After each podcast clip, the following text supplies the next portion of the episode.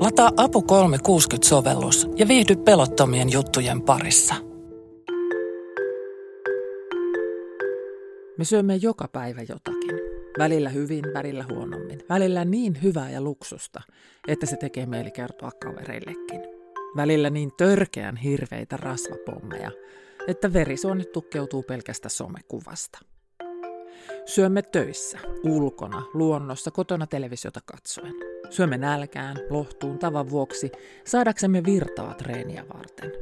Syömme vanhana, syömme imeväisinä. Nyt tutkijat haluavat tietää, mitä sinä söit perjantaina 21. huhtikuuta 2023. Mitä yhden päivän ruokapäiväkirja tutkijalle kertoo? Kysytään. Tämä on Se avun kysymyspodcast. Kerran viikossa tartutaan yhteen aiheeseen ja kysytään vielä yksi kysymys lisää. Minä olen Kati Lahtinen. Mä olen Taru Lindblom. Mä toimin Helsingin yliopistossa ruokakulttuurin professorina. Ja mä olen kulttuurisosiologi, kulutussosiologi ja yhteiskuntatieteilijä, joka on kiinnostunut ruokakulttuurista ja monenlaisesta muustakin kulutuksesta nykyyhteiskunnassa. Ruokakulttuurin professori Taru Lindblom on yhtenä mukana Suomalaisen kirjallisuuden seuran, Helsingin yliopiston, Talonpoikaiskulttuurisäätiön ja kulttuuri- ja uskontofoorumi Fokuksen yhdessä järjestämässä Mitä söin tänään -keruussa. Siinä meitä siis pyydetään pitämään ruokapäiväkirjaa perjantaina 21. huhtikuuta 2023. Ohje on tämä. Kerro, mitä ruokaa ostit, teit ja söit. Mitkä asiat vaikuttivat juuri kyseisten tuotteiden valintaan? Millaisia havaintoja, ajatuksia ja tunteita ruoka sinussa tuona päivänä herätti? Nämä yhden päivän ruokapäiväkirjat halutaan osaksi tutkimusta suomalaisista ruokakulttuureista. Puun monikossa syykin selviää kyllä. Vastaava keruu tehtiin 10 vuotta sitten. Yhden päivän ruokapäiväkirjakeruu kertoo toki yhdestä päivästä, mutta samalla paljon muustakin. Taru Lindblom. No se toki kertoo juuri sen aika kapean poikkileikkauksen, semmoinen snapshotti, eli semmoinen niin kuin still-kuva, pysäytyskuva oikeastaan. Mutta meillä oli sen 10 vuotta sitten kerätyn aineiston niin kuin pohjalta näkemys siitä, että miten tämä toimii, tämä tämmöinen aineiston keruun muoto, niin se osoittautui ihan hyväksi. Vaikka meillä on siinä niin kuin vastausohjeissa sellaisia apukysymyksiä, että kerro ja kuvaa, mitä teit ja kaikenlaista tällaista.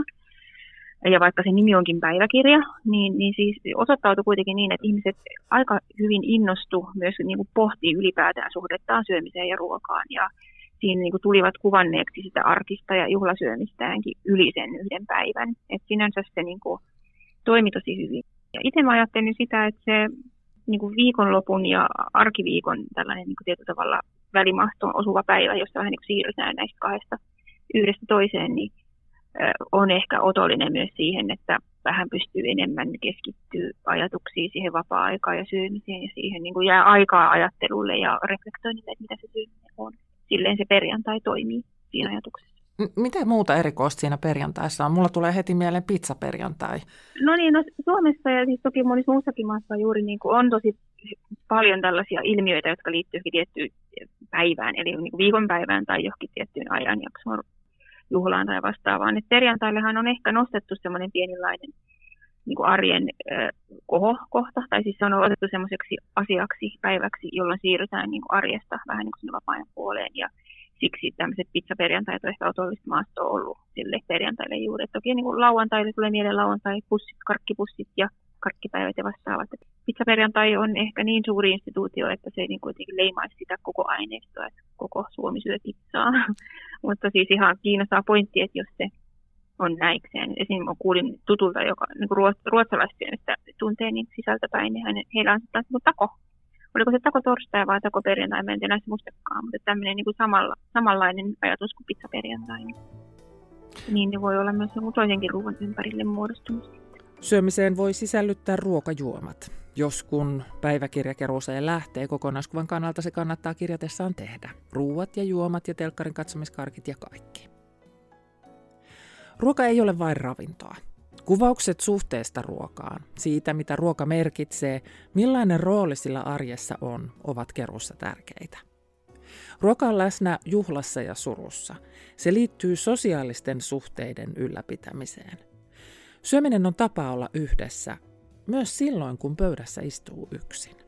No, ruoka tietysti kytkeytyy hyvin vahvasti siihen niin kuin tunteisiin ja lohtuun ja hoivaan. Esimerkiksi niin kuin pienelle ihmistaimellehan niin kuin se, millä niin kuin yhdistetään siihen omaan sosiaaliseen ympäristöönsä, niin hyvin paljon välittyy ruoan kautta. Ja sitten meillä ihmisillähän on taipumus myös juhlistaa erilaisia saavutuksia niin kuin tällaisiin rituaalisiin keinoin, ja niihin liittyy hirveän usein tietyt ruokalajit tai juomalajit ja vastaavaa.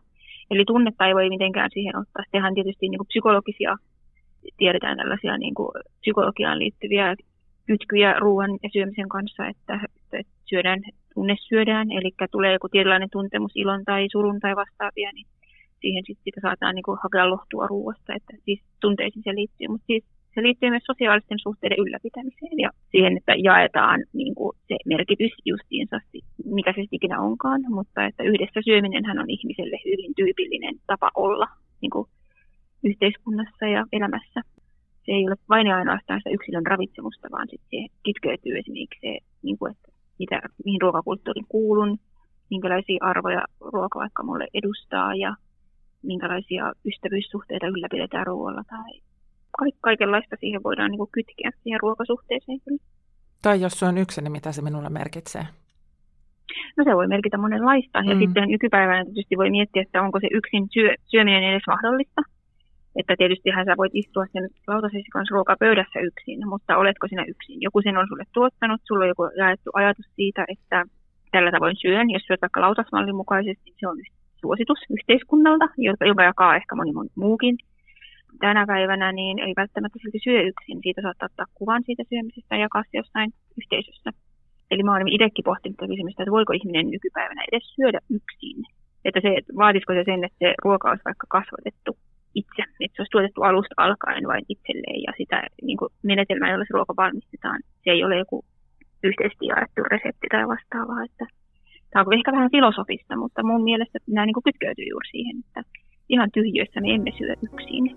Tässä kohtaa on pakko palata kevääseen 2020. Kun korona sulki suomalaisetkin kotiinsa, kehitimme erilaisia tapoja olla yhdessä. Itätyöläisten afterworkit olivat yksi tapa, mutta me myös söimme yhdessä online. Ystäväjoukot kokoontuivat samaan aikaan ruudun ääreen, ehkä kokkasivatkin samaan aikaan. Ja somessa näkyi pitkiä yhteisiä illallisia ja takeaway-laatikoiden pinoja. Halusimme jakaa ruokahetkemme, vaikka emme voineet fyysisesti olla yhdessä. Suomi myös leipoi yhdessä. Suomesta tuli pataleipien maa ja kaupassa oli pulaa milloin hiivasta ja milloin jauhoista. Ruoan tekeminen, leipominen palveli sekä tapana tehdä etätyöpaikaksi muuttunut kotitoimistosta taas kodiksi, ja somekuvat tuoreista leivistä toteuttivat vanhaa ajatusta leivän jakamisesta läheisten kanssa. Ne, joiden kanssa jaamme leipämme, ovat kumppaneitamme. Muistan, miten Yle Puheen haastattelussa ruokakulttuurin professori Johanna Mäkelä tiivisti, että aiemmin mursimme leivän samassa pöydässä, nyt yhteys syntyi somen kautta. Taru Lindblom tunnistaa tämän korona-ajan kuvauksen. Sitähän niin kuin leimasi oikeastaan se niin kuin sosiaalinen eristäytyminen. Eli ihminen vietiin pois siltä mukavuusalueeltaan olla ihmisten kanssa, jakaa ajatuksia ja kokemuksia ihmisten kanssa. Niin sitten sitä löydettiin vaan uusi muoto. Eli sitten niin kuin tietyllä tavalla yhteinen kokemus oli se, että tehtiin niitä leipiä yhdessä. Ei tarvinnut edes välttämättä jakaa somessa sitä, mutta se niin kuin ajatus siitä, että minäkin ryhdyn tähän pataleivontaan. Ja tämähän on myös tällaista niin kuin kriisiajalle hyvin niin kuin tyypillistä toimintaa, että palataan jonkinlaisiin traditioihin ja palataan johonkin hyvin konkreettiseen tekemiseen. Ja ruoka ja leivonta esimerkiksi sitä juurikin on. Eli joku vaikka mummon resepti, mikä nyt jaetaan vaikka somessa, ei se välttämättä mummo on varmaan kehittänyt. Mutta varmasti samanlainen reseptiikka löytyy niin kuin vuosisatojen takaa.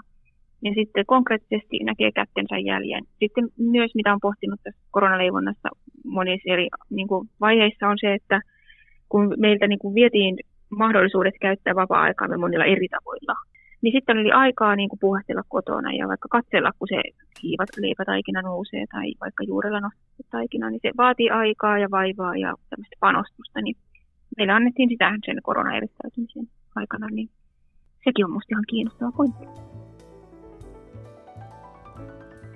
Takaisin keruuseen. Mitä söin tänään keruussa ei tarvitse kirjoittaa koko ruokahistoriaansa. Voi myös yksinkertaisesti kirjata aamusta iltaan sen, mitä perjantaina 21. huhtikuuta söi. Jos kirjaaminen tuntuu hankalalta, valokuvakin käy. Taru Lindblom sanoo, että keruulomake mahdollistaa myös kuvat. Yksityiskohdat antavat tutkijoille lisätietoa. Joen lasin mehua kertoo jotain, mutta join lasin kaupasta ostamaani tuore mehua jo enemmän.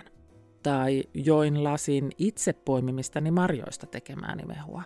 Tai join tuorepuristettua mehua.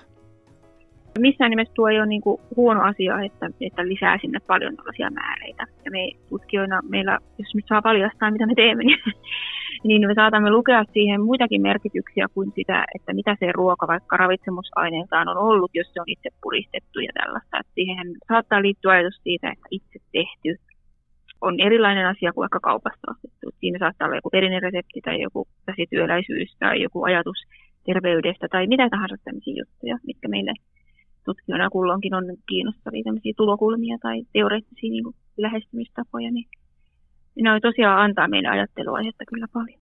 10 vuotta sitten tehtiin siis tämmöinen vastaava keruu. Mitä sellaista esimerkiksi kaupan ruokakorissa voi olla, jota 10 vuotta sitten siellä ei pystynyt olemaan? Itsestäänselvin ja ilmiselvin ajatus varmaan liittyy juuri tällaisiin niin kuin lihaa korvaaviin kasviproteiinivalmisteisiin.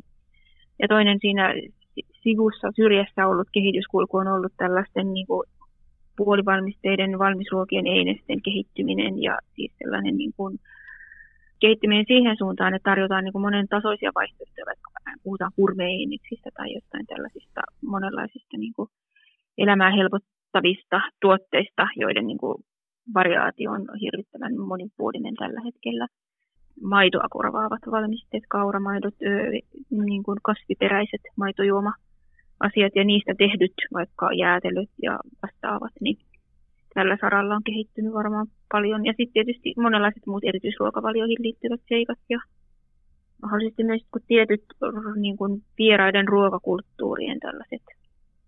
Jos ajattelee vaikka jotain meksikolaista keittiötä, japanilaista keittiötä, etnisiä keittiöitä tai jotain tällaisia valmisteita, niin varmaan viitteitä näkyy kuitenkin aineistossa. Mulla on vielä 2 kysymystä. Ensinnäkin Joo. se, että minkälainen ikkuna arkeen ruoka ja se tapakulttuuri on? No sehän on juuri just sitä. Eli se on niin kuin ihan hurjan loistava ja monipuolinen ikkuna arkeen. Ja myöskin just siihen juhlaan, että jos ajattelee, että koivulla on ne 2 puolta. Kyllä se on. Se heijastelee tosi monia asioita ja musta tuntuu, että se ei tietyllä tavalla aina ole ihan selkeää, että miten paljon tietyllä tavalla ruoka voikin kertoa tosi paljon erilaisiakin asioita kuin vain sitä syömiseen liittyviä asioita. Entä sitten kun tämän päiväkirjakeruun järjestää Suomalaisen kirjallisuuden seura, sitten mukana Helsingin yliopisto, Talonpoikaiskulttuurisäätiö Joo. ja kulttuuri- ja uskontofoorumi Fokus, niin tässä väistämättä siis mietitään, että nyt kyse on niin kuin suomalaisesta ruokakulttuurista, ja tämä Talonpoikaiskulttuurisäätiö vie vielä ajatuksia tämmöiseen niin kuin vanhaan perinteeseen, mutta mitä tämä tämmöinen niin kuin suomalainen ruokakulttuuri 2023 on? Joo, no mä itse kyllä sanoisin, että me ollaan todellakin kiinnostunut suomalaisista ruokakulttuureista, ja se ajatus siitä, että jos olisi yksi ainoa suomalainen ruokakulttuuri, joka vielä jotenkin olisi hirveän traditionaalinen perinteinen ja jotenkin kaikille yhteisesti jaettu, niin musta on ehkä vähän vanhentunut. Ja me toivotaankin, että tämä aineisto kuvastaa sitä moninaisuutta, mitä Suomessa syöminen tällä hetkellä on, että mitä ovat suomalaiset ruokakulttuurit 2023. Me tullaan syksyllä jonkunlainen julkistamistilaisuus kaiketi pitämään siitä, että miten tämä aineistonkeru meni. Syssymällä, kun on se Kekrin aika, silloin mä muistelin, että jonkun juhlapäivän kylkeen ajateltiin tällaista niin kuin ruokakulttuuritutkimuspäivää, jossa sitten näitäkin vähän valotettaisiin näitä löydöksiä tästä aineistosta. Se Avun kysymys-podcast oli tällä kertaa tässä. Kiitos kun kuuntelit.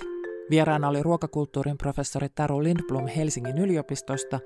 Podin tunnarina soi Esme Grutsin Testing Guides. Podin tekemisestä ja kysymisestä vastaan minä, Kati Lahtinen. Palaute, ajatukset, moitteet ja ehdotukset asioista, joista pitäisi kysyä lisää, voi laittaa minulle. Eri somepalveluissa Kati T. Lahtinen ja sähköpostissa kati.lahtinen@a-lehdet.fi. Moikkuu!